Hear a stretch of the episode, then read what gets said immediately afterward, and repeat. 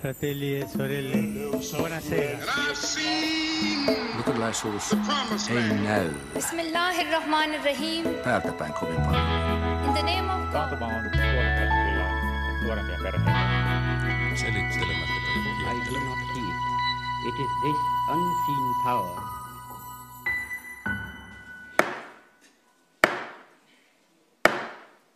Täysistunto alkaa. Plenum inleds. Mitä siitä saadaan, kun otetaan eduskunnan täysistunto ja liimataan päälle uskonnollista retoriikkaa? Kirkolliskokous, eli kirkon oma eduskunta. Se kokoontuu kaksi kertaa vuodessa ja jäsenet valitaan vaalilla neljän vuoden välein. Kansa ei heitä kuitenkaan ole tehtävää valinnut, vaan valinnat on tehty syvällä kirkollisen hallinnon syövereissä. Noin kolmasosan edustajista valitsevat papit. Kaksi kolmasosaa eli maallikkoedustajat valitaan kussakin hiippakunnassa ja näissä vaaleissa äänioikeutettuja on osa kirkon hallintoelimiin valituista seurakuntalaisista. Lisäksi kirkolliskokoukseen kuuluvat itse oikeutetusti piispat, joiden ei tarvitse vaalituloksia jännittää. Tällä viikolla Horisontti on neljän päivän ajan kuunnellut kirkolliskokouspuheita ja saanut enemmän kysymyksiä kuin vastauksia. Tänään Horisontti kysyykin, mitä kirkolliskokouksessa saa sanoa. Ja mitä ei? Saako kirkolliskokouksessa saarnata vai pitääkö nimenomaan? Minä olen Anna Patronen. Ja minä olen Samuli Suompää. Tervetuloa keskusteluun papit kappalainen Tuija Kruus Keskiporin seurakunnasta. Kiitos. Kirkkoherra Jouni Turtiainen Espoonlahden seurakunnasta. Kiitoksia. Ja te olette tosiaan kaikki kolme ensimmäisen kauden edustajia, eli tervetuloa myös maallikkoedustaja, jos teologian opiskelija vai joko olet valmistunut. Kandidaatti. Jos teologian kandidaattia nyt maallikoksi voi sanoa, tervetuloa Kirsi Ojansukaunista. Kiitos. Aloitetaan nyt sillä, että ketä te oikeastaan edustatte täällä, Tuija Kruus ja Jouni Turtiainen, ketä te koette edustavanne täällä? Oletteko te oman ammattiryhmänne pappissäädyn edustajia vai mitä te oikein olette, Jouni Turtiainen? No kyllä mä koen selvästi olevani Espoon hiippakunnan edustaja. Entäs Tuija? No mä koen olevani täällä Keskiporin seurakunnan pappina ja, ja toivon, toivon tota, edustavani sekä seurakuntalaisia ja, ja niinku ehkä olevan niinku tavallaan viestin tuoja niistä keskusteluista, mitä on, on käynyt, käynyt tota, Porissa keittien pöytien ääressä ja puhuttu, puhuttu tota siellä. Ja, ja sitten myös niistä keskusteluista, että mitä, mitä ollaan työntekijöiden kanssa, työkavereiden kanssa keskusteltu. Ja Kirsi Ojansukaunista puolestaan on Hämeenlinnasta, eli tänne valittu Tampereen hiippakunnasta. Taustaltaan poliitikko, entinen vihreiden kansanedustaja, tänne valittu Tulkaa kaikki liikkeen listalta. Ketä sinä edustat? Koen kyllä, että ennen kaikkea tulkaa kaikki liikettä. Että se on minulle se taho, jonka katson varsinkin siinä tapauksessa, kun meitä ei ole kuin yksi maallikkoedustaja, tulkaa kaikki liikkeestä Tampereen hiippakunnasta. Se on se mun ensisijainen. Mutta toissijaiseksi kyllä oman alueen, Hämeenlinnan, Kantahämeen aluetta edustan. Ja sitten sellaista niin kuin yleistä, mä huomaan, että mä, mä vertailen jossain määrin selkeästi näitä toimintatapoja eduskunnan ja julkisen sektorin muiden toimijoiden tahon, että mulle tulee vähän semmoisia kommentteja välillä, että jaa, mitenkäs täällä toimitaan, kun vertaan demokratian toimivuutta maallisella puolella, niin mulla on jotain tällaisiakin näkemyksiä. Kirkolliskokous on niitä harvoja paikkoja, joissa kuulee kenenkään kehuvan eduskunnan toimivuutta. Mutta Kirsi, sä tosiaan, tulkaa kaikki liikkeen listalta. Entä Jouni Turtiainen, Tuija Kruus, miltä listoilta teidät on tänne valittu? Mä oon, mä oon tuota arkihippakunnan tämmöiset yhteiseltä listalta, jossa, siis jonka nimi on Yhdessä. Ja, ja se on siitä kauhean kiva lista oli, että meillä oli sekä porilaisia, raumalaisia, turkulaisia, että koko, tämmöinen arkihippakunnan alueelta väkeä. Ja, ja kyllä mun nimeni oli siellä Tulkaa kaikki listoilla myös. Entäs Jouni Turtiainen? Nyt on niin pahan kysymys, että mä en edes muista, mikä oli meidän listamme nimi. Mutta tuota, se ehkä kertoo minusta sen, että, että siis mä katson kaikki, kaikkinensa, että edustan aika laajasti Espoon hiippakunta. Tietysti olen pappien listalta tullut, joten varmaan mä edustan sitten myöskin seurakuntapappeja ja muita pappeja, jotka ovat Espoon hiippakunnassa. Se, että muista varmaan kertoo myös jotain näiden listojen ja niin sanottujen kirkkopuolueiden merkityksestä tai sen vähäisestä merkityksestä täällä no. yhdessä ei kerro kenellekään meistä yhtään mitään. Jouduttu ja heti selittämään sitä. Kirsi, ei varmaankaan eduskunnassa käynyt monta kertaa niin, että ihminen olisi unohtanut, minkä puolueen listalta on eduskuntaa valittu. Ei todellakaan. Ja, ja kuten mä oon kokenut, että tämä on ongelmallista, tämä kirkolliskokouksen ja kirkon päätöksenteko sen takia, että, että listat ovat epäselviä, ihmiset eivät tiedä, mitä ne edustavat ne listat, ja ne on ikään kuin verhottuja todellisuuksia. Eli sillä tavalla ensi syksyn seurakuntavaaleissa toivoisin, että tulisi selkeämmät listat, ehdokaslistat, että ihmiset tietäisivät, mitä he äänestävät, jos he äänestävät jotain yhdessä listaa tai kirkko keskellä kaupunkia tai muuta. Tämä on yksi ongelma minusta. Jouni Turtianen. No musta tämä on toisaalta hy- hyvä, että, että esimerkiksi pidän sitä itselleni ihan, ihan terveellisenä juttuna, että mä voin unohtaa semmoiset listat, koska täällä on sitten ne kysymykset ja asiat, jotka ratkaisevat, eikä se, että mun pitäisi edustaa nyt tiettyä ryhmää.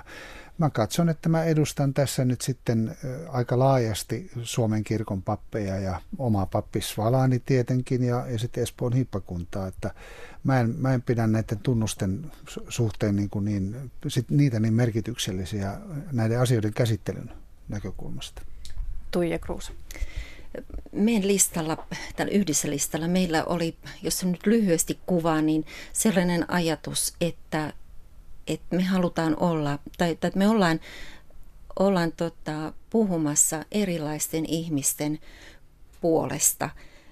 Kaikki ei ollut tulkaan kaikki, kaikki tota, listoilla mukana, mutta, mutta joka tapauksessa semmoista, että, että kirkossa kuuluisi niin kuin erilaisten ihmisten ääni ja, ja että, että niin kuin kaikki voisi olla hyväksyttyjä, Ka- kaikki erilaiset ihmiset kirkossa.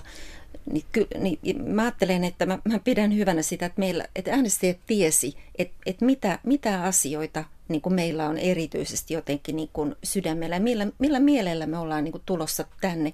Mutta samaan aikaan tietenkin mä ajattelen, että, että on hirveän tärkeää, että semmoinen myös ehkä vähän eri tavalla ajattelevien kohtaamisessa voi, voi niin kuin sitten kuitenkin osoittaa kunnioitusta ja, ja kuunnella ja kuulla mitä toiset sanoo. Kirsi Ojan, tota, Mä koin kyllä ongelman sen, että nyt esimerkiksi tämän viikon aikana olemme käsitelleet suhtautumista samaa sukupuolta olevien kirkolliseen vihkimiseen.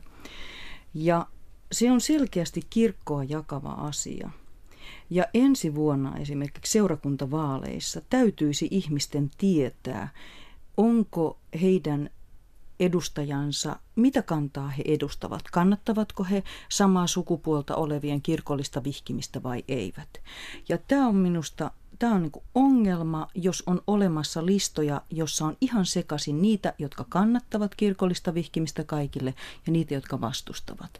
Ja tämä on minusta ongelma ja tämä on minusta semmoinen epäselvä asia ja kuitenkin meidän pitäisi tietää, ihan selkeästi, minkälaista näkemystä ensi vuonna ää, niillä ehdokaslistalla edustetaan, koska se on seuraavan kirkolliskokouksen yksi merkittävä asia, joka tullaan päättämään, koska tämä kirkolliskokous ei, ei pääse mihinkään päätökseen tästä.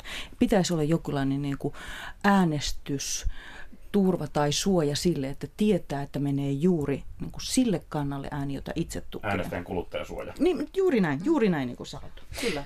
No, me tehdään tätä ohjelmaa siis Turussa keskellä kirkolliskokousta Turun kristillisellä opistolla. Meillä on täällä kolme kirkolliskokousedustajaa, Jouni Turtiainen, Tuija Kruus sekä Kirsi Ojansuu Kaunisto. Ja Kirsi, sä oot todellakin entinen kansanedustaja. Jos puhutaan tuosta ihan tuosta täysistunnosta, kirkolliskokouksen täysistunnosta, vertaappa vähän tätä kulttuuria nyt sinne eduskuntaan. Vähän tässä jo puhuttiinkin tästä analogiasta, kirkolliskokouksen eduskunnan analogiasta, mutta nyt kun tämmöinen teema tälläkin viikolla on ollut tämä avioliittokysymys, vertaa tätä kulttuuria. Mm, tämä on, niin kuin sanottu, niin, niin tässä on jotain sellaista epäselvempää. Ja, ja jotenkin täällä katsotaan, että teologia pitäisi olla se ylitse muiden. Ja ikään kuin ajatellaan, että on jotenkin väärin sanoa asioita liian selkeästi sillä tavalla, että se on ähm, et tietty semmoinen ytimeen asti menevä rehellisyys asioiden perimmältä luonteelta, että jos on kaksi erilaista näkemystä ja, ja, ja ne ovat vastakkaisia toisilleen, niin, niin sitä on kun eduskunnassa oli sillä tavalla rehdimpää ja selkeämpää kaikkien asioiden käsittely, kun oli myös se äänestäjän kuluttajasuoja olemassa. Ja, ja täällä saattaa niin kuin täysin toinen todellisuus olla edessä kuin mitä oli jossain seurakuntavaaleissa. Ja koen ongelmana sen, että täällä arvotetaan aina sitä, että onko joku päätös teologisesti oikein perusteltu. Että et kuitenkin paljolti on kysymys pragmaattisista asioista, käytännön asioista myös. Tunnistatko tämän kritiikin, jos näin voi sanoa, Jouni Turtiainen? No osittain tunnistan, mutta kyllä niin kuin perusteeltaan voi lähteä tietysti siitä, että kirkko yhteisönä poikkeaa kyllä eduskunnasta ihan, ihan siitä jo, että, että kirkkolaki ja kirkkojärjestys ikään kuin asettaa ne raamit, millä tavalla asioita käsitellään kirkossa. Ja kyllä se on se Jumalan sanan sitovuus tässä se ykkösjuttu, ei, ei me päästä siitä niin kuin yli eikä ympäri, että jos teologia jätetään tästä pois, niin sitten me ollaan siinä eduskuntatilanteessa, että kaikki menee niin kuin ikään kuin tämmöisen, niin kuin, miten mä sanoisin, tämmöisen maallisen logiikan mukaisesti. Ja mitä tulee siihen, että asiat olisi, olisi jotenkin kuluttajasuojan kannalta niin kuin eduskunnassa selkeämpiä, niin kyllä tässä lähihistoriassa on osoitettu, että kyllä puolueiden yli tulee aika lailla erilaisia hajoamisia ja, ja tulee, tulee tuota, näitä kysymyksiä, joissa puolet on pakko sanoa, että ryhmäkuri ei toimi, että tässä saa vapaasti kukin äänestää. Niin oli myös tämä avioliittokysymys eduskunnassa, että ei tässä nyt sellaista kuluttajasuojaa voi olla. Tuija Kruus, mitä tarkoittaa ylipäänsä teo, nämä teologiset perusteet, teologinen päätöksenteko? Tuolla salissa käytetty 60 puheenvuoroa, joista avioliittoasiasta, eli ensin tilattu selvitys teologian emeritusprofessorilta, yhdeltä maamme johtavista teologian asiantuntijoista, ja sitten tuolla iso määrä kirkolliskokousedustajia osa puilleen sanomassa, että nyt seuraavaksi tarvitaan teologista pohdintaa. Että se teologinen pohdinta nyt tilattu yliopistolta ja saatu. Joo, jo mä pidän tuota kummallisena sen tähden, että mulle, tota, mulla on ollut käytännön teologia pääaineena. Ja, ja mä ajattelen, että, että niin kun usko tulee todeksi sitten, sitten vasta, kun, kun me pystytään se niin elä, elämään elämässä niin kuin tekoina ja, ja sanoina, että, että, että ei, ei, niin oppi ei voi olla jotainkin, niin kuin, jotain hirveän kaukana, että, että jollei se tule, niin sen täytyy tulla lihaksi. No täällä on, täällä on todella niin äh, kohtikäyviä teemoja tämän avioliittokysymyksen kautta. Sukupuolisuus, seksi, rakkaus. Sitten on nämä uskonnon käsitteet tähän vielä päälle. Synti, armo, parannus. Onko se mikä ihme, että täällä verenpaineet ehkä nousevat? Mitä ajattelette? Kuka myöntää? No siis kyllä tota, mä ajattelen semmoinen, että että joutuu kohtaamaan sen todellisuuden, että mit, miten eri tavalla voi, voi puhua samasta asiasta, niin kyllä se, kyllä se hämmentää, pyörrittää ehkä välillä. Ja varmaan sitten osa sitä ikään kuin keskustelun hälyä syntyy siitä, että että argumentaatiot lähtee niin eri lähtökohdista, että jos ei sitä ota huomioon, niin, niin yksi puhuu aidasta, toinen aidan seipäistä ja silloin ei niin kuin löydy sitä yhteistä kieltäkään. Että kyllähän tässä on paljon sellaista ihan suoraan sanottu argumentaation heikkouttakin puheenvuoroissa näkyvissä. Niin, kyllä täytyy sanoa, että kun kirkkohallitus on kehittänyt tämmöisen kunnioittavan kohtaamisen dialogin, keskustelun malli, niin kyllä se paikoitellen tuntuu tuolla salissa unohtuvan, että kyllä minusta tuntuu hirveän pahalta se, että sanotaan, että, että kuinka, kuinka tämä homoseksuaalisuus on syntiä ja, ja sitten etsitään niitä kohtia raamatusta, jolla se, jo, joka heidän tulkintansa mukaan on sitten syntiä. Mutta Jossain määrin tietenkin näin on, mutta se pitäisi olla tiedossa silloin, kun äänestetään edustajia kirkolliskokoukseen. Et ihmiset tietävät sen listan kannan. Jos he näkevät niin, että sanatarkasti raamattua tutkitaan ja tulkitaan, niin, niin silloin ihmiset, jotka ovat sitä mieltä, niin äänestävät niitä, mutta sitten jos samalla listalla on täysin toisella tavalla ajattelevia, niin tämä on musta se mä edelleen palaan siihen äänestäjän kuluttajan suojaan. Mutta kuten sanottu täällä, niin, niin tota, välillä se kunnioittava kohtaaminen kyllä unohtuu.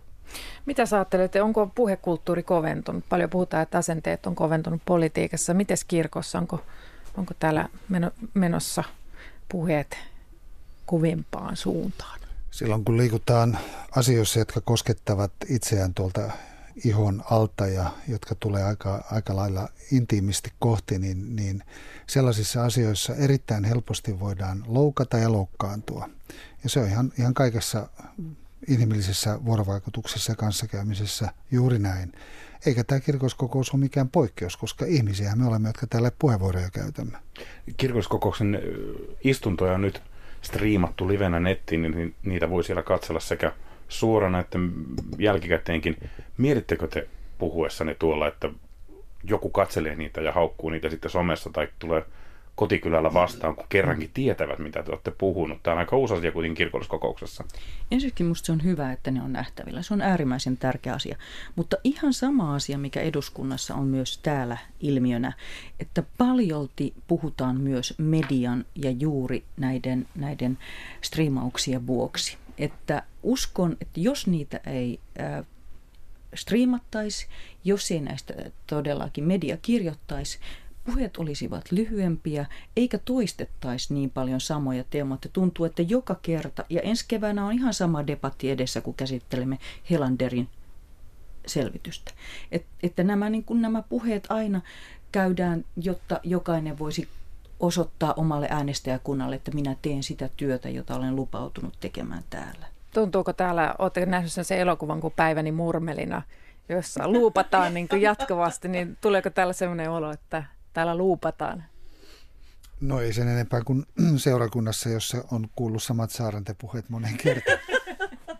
No hei, nyt on ollut pari kertaa sellainen tilanne, jossa puheenjohtaja on keskeyttänyt kirkolliskokousedustajan puheen, kun hän on puhuja pöntössä. Toinen tapahtui keväällä kirkolliskokousedustaja Leif Nummelalle, nyt toinen täällä, tällä viikolla kirkolliskokousedustaja Niilo Räsäselle, josta tässä on nyt pätkä kuunnellaas. Samalla raamattu torjuu yksiselitteisen selkeästi kaiken homoseksuaalisuuden harjoittumisen, riippumatta siitä, onko se väkivaltaan vai rakkauteen perustuvaa. On julmaa ja rakkaudetonta, jos homoseksuaalisuuden harjoittamista ei pidetä syntinä, koska silloin pimitämme kyseisiltä henkilöiltä mahdollisuuden parannukseen, anteeksiantoon ja Jumalan armoon. Kirkolla ei ole tähän lupaa. Kirkko ei myöskään saa kääntää selkäänsä niille homoseksuaaleille, jotka omassa elämässään haluavat turvata Jumalan armoon ja elää Jumalan sanan Muistutan edustaja Räsästä, että me emme puhu täällä ihmisten seksuaalisesta suuntautumisesta, vaan puhumme tästä avioliitto asiasta, avioliiton vihkimiseen luopumisesta. Pyydän toistamiseen pysyä, pysymään tässä asiassa.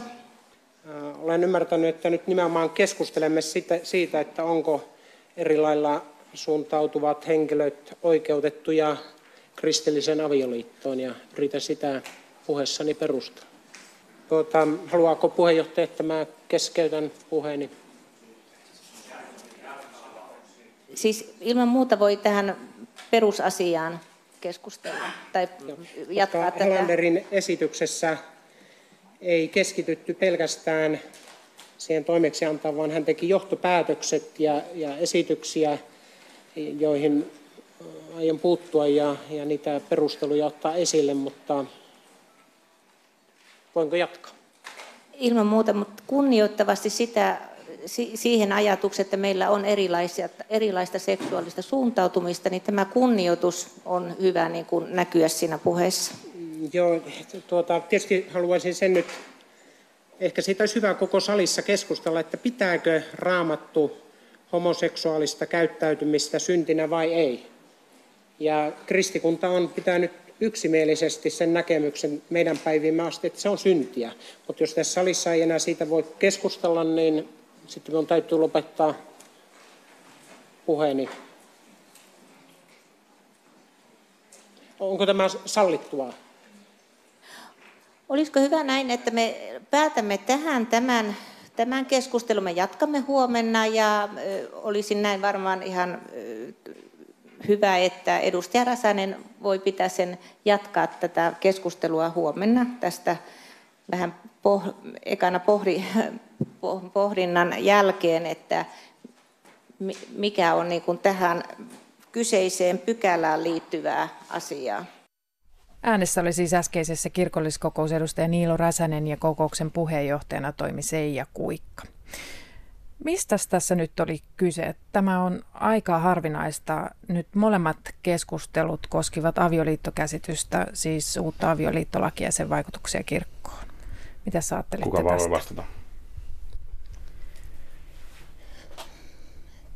Tuota noin.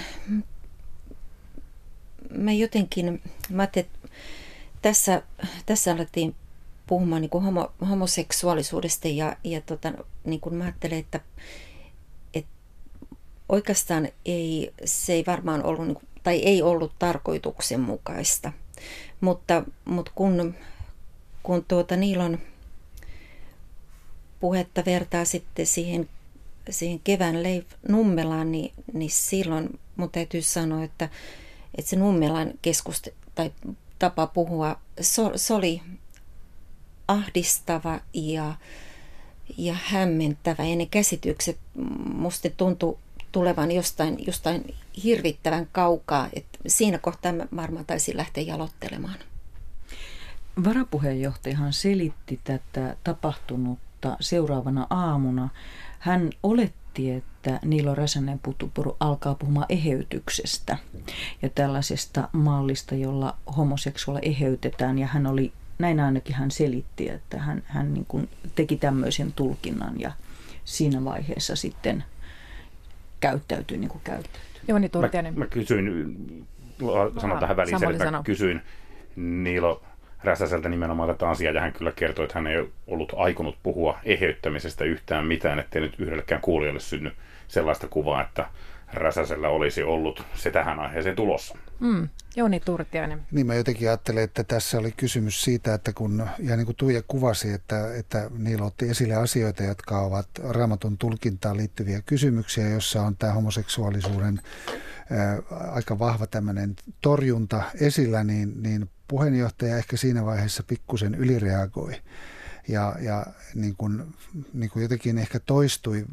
vähän kurjallakin tavalla se, mitä keväällä tapahtui Leif Nummelan osalta. Et mä ajattelen näin, että, että me, meidät on kutsuttu tänne nyt edustamaan todellakin, tässä on monen suulla todettu, niin sekä äänestäjimme, mutta myöskin niitä linjoja, joita me, joiden kautta meidät on sitten tullut valituksi tänne, että kyllä meidän pitää kestää semmoistakin puhetta, joka meitä ahdistaa. Että vihapuhetta ei pidä sietää, että sehän on puheenjohtajan tehtävä heti puuttua sellaiseen, eikä sellaisesta mun mielestä ole kummassa ollut kysymys. Vahvoja näkemyksiä, joita perustellaan raamatun teksteillä ja ne raamatun tekstit on joskus aika rajuja, joita me ikään kuin joudumme täällä, täällä sitten myöskin maistelemaan ja kuuntelemaan, mutta ei se, se ei vihapuhetta ole missään tapauksessa. Aika moni sanoo, Joni Turtianen, että, että meidän pitää kestää ja yleensä silloin tarkoittaa kuitenkin sitä, että noiden muiden pitää kestää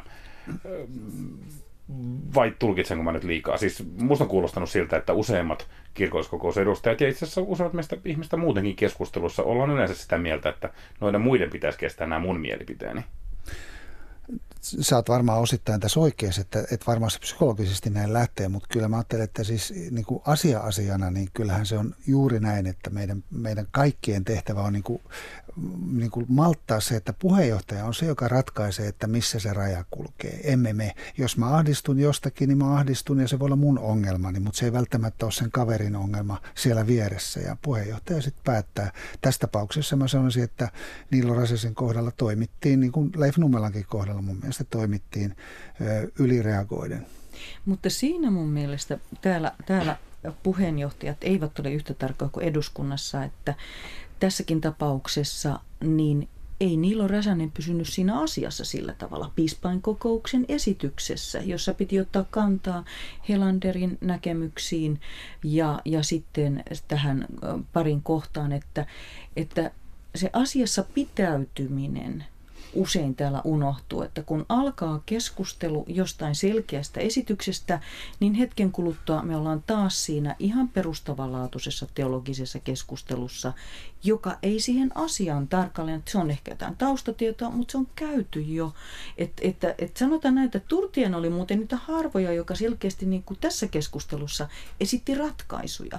Ja, ja minusta niin kuin se on ollut näiden päivien aikana osittain niin kuin ongelma, että aina käydään se, se raamattuun pohjaava. Raamatusta nostetaan tietyt kohdat, jossa tulkitaan sananmukaisesti homoseksuaalisuus synniksi, ja unohdetaan se, että pitää ottaa kantaa siitä, miten tästä eteenpäin, miten kirkko ratkaisee tämän pattitilanteen. Jouni Turtiasta kehu moni muukin, ja Jouni Turtiainen onkin kunnioittavan keskustelun veteraani. Hän on ollut horisonttiohjelmassa keskustelemassa Aivan. kunnioittavan keskustelun mallista. vuosi sitten. Kuunnellaan tähän väliin, mitä kirkolliskokousedustaja Leif Nummela ajattelee puhekulttuurista kirkolliskokouksessa. Niin, keväällähän puheenjohtaja tosiaan keskeytti Nummelan, joka oli puhumassa ö, samaa sukupuolta olevien parien avioliiton lapsivaikutuksista, eli siitä, että lapset hänen mukaansa voivat näissä perheissä huonommin. Tällä viikolla Nummela ei ole pitänyt yhtään puheenvuoroa ja Anna kysyikin häneltä, että tämän viime kevään kokemuksenko vuoksi. Ei vaikuttanut siihen, että en ole tällä kertaa käyttänyt puheenvuoroja, koska minusta kaikki näkökulmat, joita olisi halunnut korostaa, on tullut jo tässä hyvin esille. Mutta muuten toki se keskeyttäminen herätti kysymyksen sananvapaudesta kirkolliskokouksessa. Saako täällä puhua kaikista asioista molemmilta näkökannoilta tai useammilta näkökannoilta. Edellä oma puheenvuoroni, joka keskeytettiin ilmeisesti siitä syystä, että puhuin negatiivisista lapsivaikutuksista, oli toinen edustaja puhunut positiivisista lapsivaikutuksista tässä samaa sukupuolta olevien vihkimisasiassa ja tota, siitä, että miten lapset voivat näissä perheissä. Ja jos voidaan argumentoida sen puolesta, että, että se on hyvä lapsille, että he kasvavat samansukupuolien perheissä, niin silloin, silloin tota, samansukupuolen vanhempien perheissä, niin silloin, silloin pitää voida argumentoida myös sitä asiaa vastaan, jos on perusteita ja Toki ketään ei saa koskaan henkilökohtaisesti loukata ja en, en missään nimessä myönnä tehneenikään niin, vaan argumentoin sitä asiaa. Tällä viikolla kirkolliskokousedustaja Niilo Räsänen joutui samanlaiseen tilanteeseen. Puheenjohtaja keskeytti hänen puheensa. Mitä ajattelit siitä? Se oli ehkä vielä hämmentävämpi, koska hän argumentoi suoraan raamatusta. Hän yritti selittää raamatun tulkintaan liittyviä asioita ja oli todella hämmentävää, että hänet keskeytettiin, kun hän kun hän perusteli vanhan ja uuden testamentin pohjalta asioita, ja kun tämä on kuitenkin kirkolliskokous, jossa pitäisi toki voida keskustella siitä, onko joko asia kirkon perustan eli raamatun mukaista. Kirkolliskokousedustaja Leif Nummela, jotkut konservatiivit näkevät tämän nyt niin, että täällä kirkolliskokouksessa sananvapaus on kaventunut. Jatko sinä tämän näkemyksen? Riski on olemassa. Mitä tarkoittaa? Tarkoitan, että jos, jos, jos tulee lisää tällaisia keskeytyksiä kaikki niin kuin samalta suunnalta – kun puhutaan ja argumentoidaan klassisen kristillisen uskon näkemyksien puolesta. Ja jos, jos ne keskeytykset koskee aina tällaisia puheenvuoroja, niin toki silloin on selvää, että joku pyrkii kaventamaan sananvapautta. Me ollaan siis kirkolliskokouksessa, äsken oli äänessä kirkolliskokousedustaja Leif Nummela ja kirkolliskokoushan on kirkon oma eduskunta. Tänään keskustellaan horisontissa kirkolliskokouksen puhekulttuurista, mitä täällä saa sanoa ja mitä ei. Täällä meillä on kolme edustajaa, Jouni Turtiainen, Tuija Kruus ja Kirsi Ojansuu Kaunisto. Mutta Tuija Kruus. Äh, mulle tulee niin kuin mieleen tämä, tämä keskustelukulttuuri, mikä, mitä, mitä, tai monen, monenlaiset keskustelukulttuurit, mitä täällä kirkolliskokouksissa on. Ja mun, mun tekee mieli nostaa meidän yleisvaliokunnan ö, keskustelukulttuuri. Meillä on Johanna Korhonen puheenjohtajana ja mä, meillä on valiokunnassa hyvin, hyvin erilaisia ihmisiä ja, ja Niilo, Niilo Räsänen, josta tässä puhuttiin, niin, niin hän on myös siellä. Ja mä ajattelen, että meillä on valtavan hyvä henki henkivaliokunnassa, siellä on annettu tilaa, tilaa tota, sanottaa erilaisia, erilaisia ajatuksia, mutta koko aika tiedostetaan se, että et, et tämä on, niin on nyt minun, puhutaan siitä, että tämä on nyt minun raamatun tulkintani ja, ja sitten jo, joku muu voi tulkita niin eri tavoin, mutta ei niin, että joku, joku omistaa raamatun.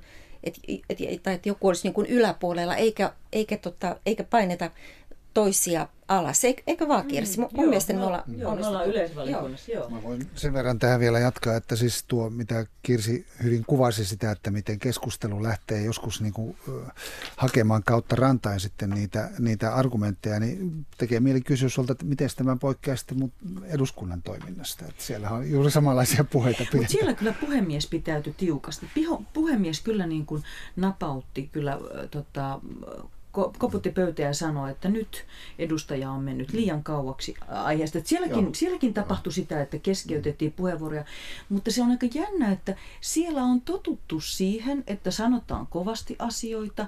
Sinne on niin aika parkkiintuneet tyypit niin mennyt. Ja täällä on ehkä semmoista herkkähipiäisempää suoraan sanoen tämä touhu. Sillä tavalla, että ihmiset loukkaantuu ehkä helpommin.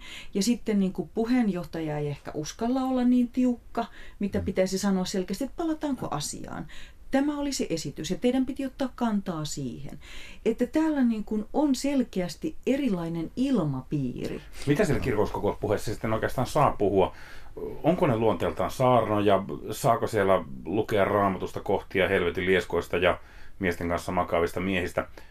Saako ja, saarnata synnin synniksi? Tai pitäisikö siellä runoilla? Siis se Tuija Kruus, sun puheenvuorossa kuulosti sellaiselta, että sen on soittaa iltahartautena – radio, Yle, Yle Radio yhdessä täällä. Se oli erittäin kaunista tekstiä.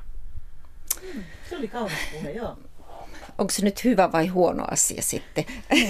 Mä kysyn sitä teiltä. Tota, mä jotenkin ajattelen, että kun, kun tota täällä puhuu, niin, niin mä että meillä on hirveän, hirveän niin kuin monenlaista porukkaa. Me, meillä on täällä tuota teologian tai yliopiston professoreita, sitten meillä on paljon luottamushenkilöitä. Ja mä ajattelin, että mä oon saanut nyt paljon niin kuin palautetta siitä, että mä oon osannut kertoa asioista sillä, sillä tavoin, että, että mä, mä oon tuonut niin kuin ne konkretiaan nämä, nämä tota asiat, mistä keskustellaan, että et, et, tota, niin kuin tähän arjen todellisuuteen. Että helpolla ne niin kuin, moni, moni keskustelu tai, tai monet puheenvuorot, ne on, ne on niin hirveän jotenkin tuolla tota, ylätasolla, että niistä on vaikea saada kiinni, että mitä ne merkitsee arjen seurakuntaelämässä. Ja ja se on, se, siis se on, se on mun tavoitteenikin, että, että niin kuin tavallaan sanottaa, että ahaa, jos me siis täällä päätetään näin ja näin ja näin, niin, niin, tai ollaan päättämättä, niin että mitä se merkitsee niin kuin todellisuudessa ja, ja sitten kun mä menen tuonne töihin. Hei, vielä haluan kysyä Jouni Turtiaiselta, että saako täällä saarnata, pitääkö saarnata, kun tämä on kuitenkin kirkon kokous? No. No mä en tiedä, onko se nyt ihan, niin kuin, jos saarnauttaa hirveästi, on semmoinen saarnaamisen pakko, niin sitten on varmaan saarnantava, mutta mä ajattelen, että ei se nyt välttämättä ole semmoinen niin kuin ensimmäinen niin kuin tapa lähteä argumentoimaan asioita, mutta se, että on raamattu viitteitä ja muuta, niin eihän se tietenkään huono asia ole kirkoskokouksissa. Mä ajattelin, että kun me ollaan kuitenkin kaikki kristittyjä jotka, ja kirkon jäseniä, joiden niin kuin ykkösprioriteetti on niin kuin rakentaa tätä kirkkoa ja sitten me sen, sen kristillisyyden ja luterilaisuuden sisällä niin kuin näissä mielipiteissä, näkemyksissä hajoamme, niin tämähän siinä mielessä eroaa eduskunnasta, että eduskunnassahan on lähtökohtaisesti kaikki eivät ole kristittyjä tai luterilaisen kirkon jäseniä, vaan siellä on niin kuin aivan erilainen kirjo jo niin kuin lähtökohtaisesti siitä, kuinka, millä, miltä pohjalta asioita niin kuin argumentoida. Että kyllä meillä se raamattu ja luterilainen tunnustus on se kaikilla se intohimo, jota me haluamme niin kuin toteuttaa tosin eri näkökulmista, tulokulmista ja sitten joku saarnaa tuija kauniisti, joku vähän vähemmän kauniisti ja näin edelleen. Että, että siis se on kuitenkin musta ihan ok täällä. Mutta tiedättekö, siinä on sellainen, että tämä on tavallaan sensitiivisempi täällä. Juuri sen takia, että, että kuitenkin niin kuin maailmankatsomus, äh, kristinusko, usko on, on sellainen niin kuin arka ja tärkeä ja merkityksellinen asia. Se on sisäinen asia, se on sielun tilan asia. Politiikka on kuitenkin, niin kuin, se on aika semmoista niin kuin rationaalista. Se on, se on niin kuin siksi mä ymmärrän, että tämä on, niin kuin, tämä on jotenkin herkillä. Näin päättyy yhteinen aikamme ja tämä yhteinen kohtaaminen. Kiitos kirkolliskokousedustajat Jouni Turtiainen, Tuija Kruus ja Kirsi Ojansuu Kaunisto. Kiitos. Kiitos teille.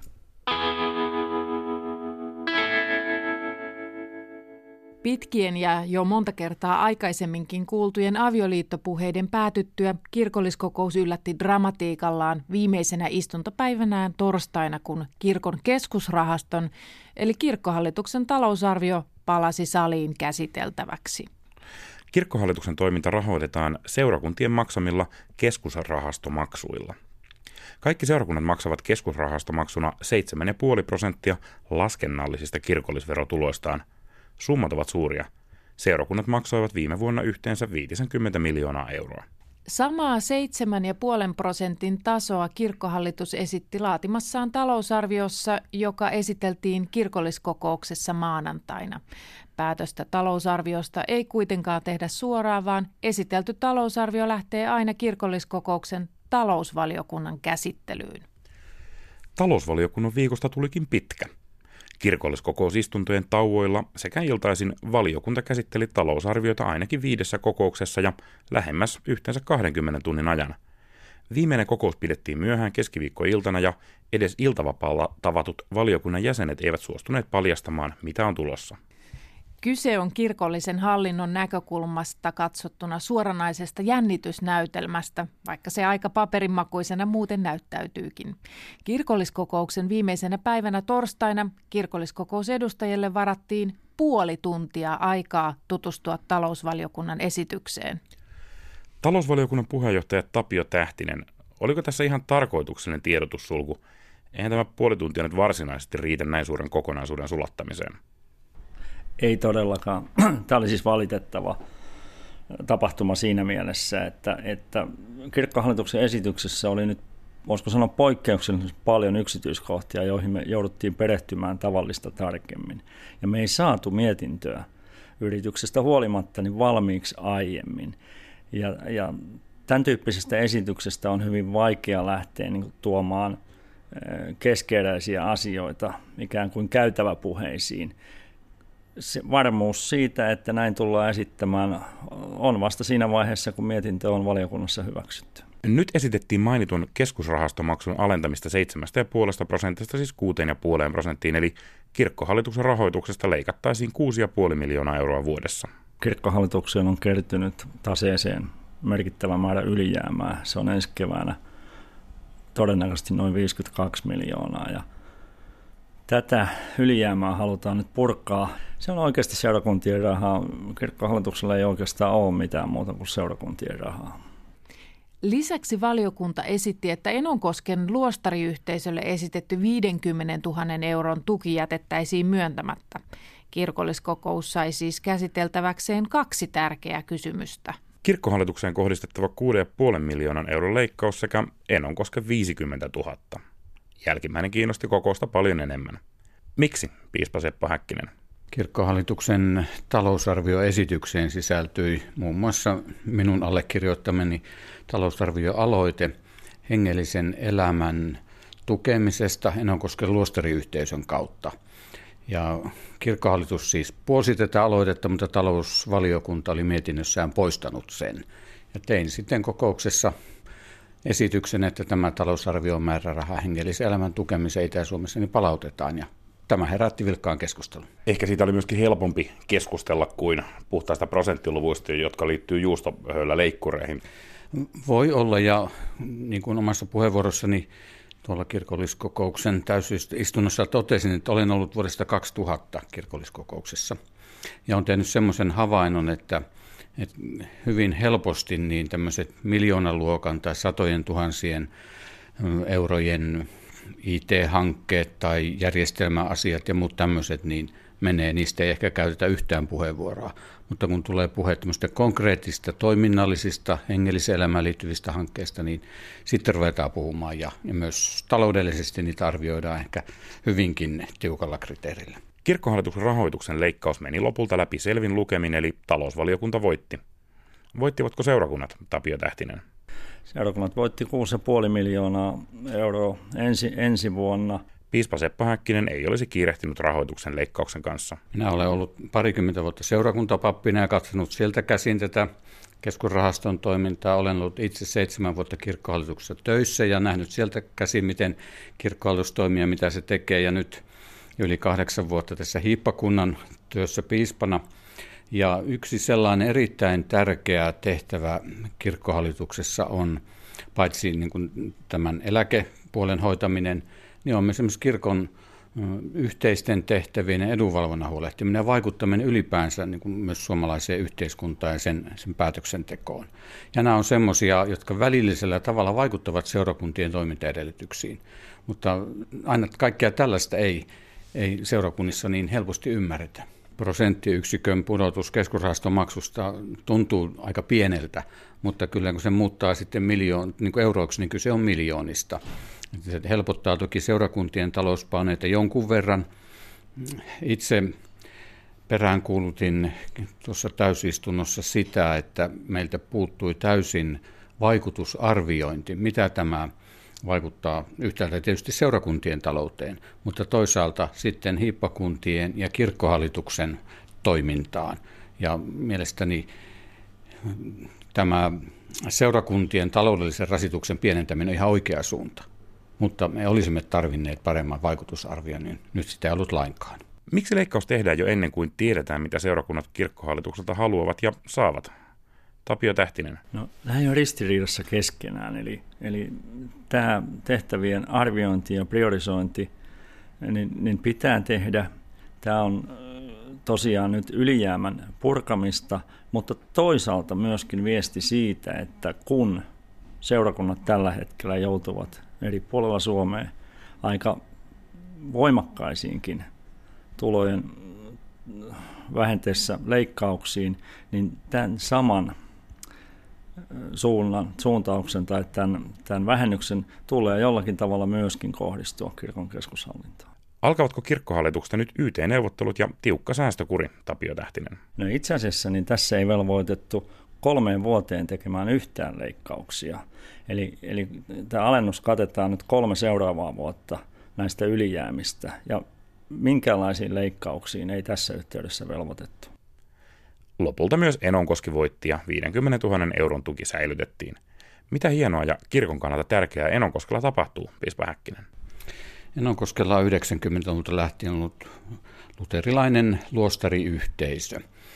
Tässä hankkeessa – niin tämä luostariyhteisö on niin toimija, että tässä ei sijoiteta sinne luostariyhteisön seiniin, vaan hankitaan pappi kolmeksi vuodeksi erityisesti Mikkelin ja Kuopion hiippakunnassa tukemaan työntekijöiden hengellistä elämää, hengellistä ohjausta järjestämään, toki järjestämään myös retriittejä.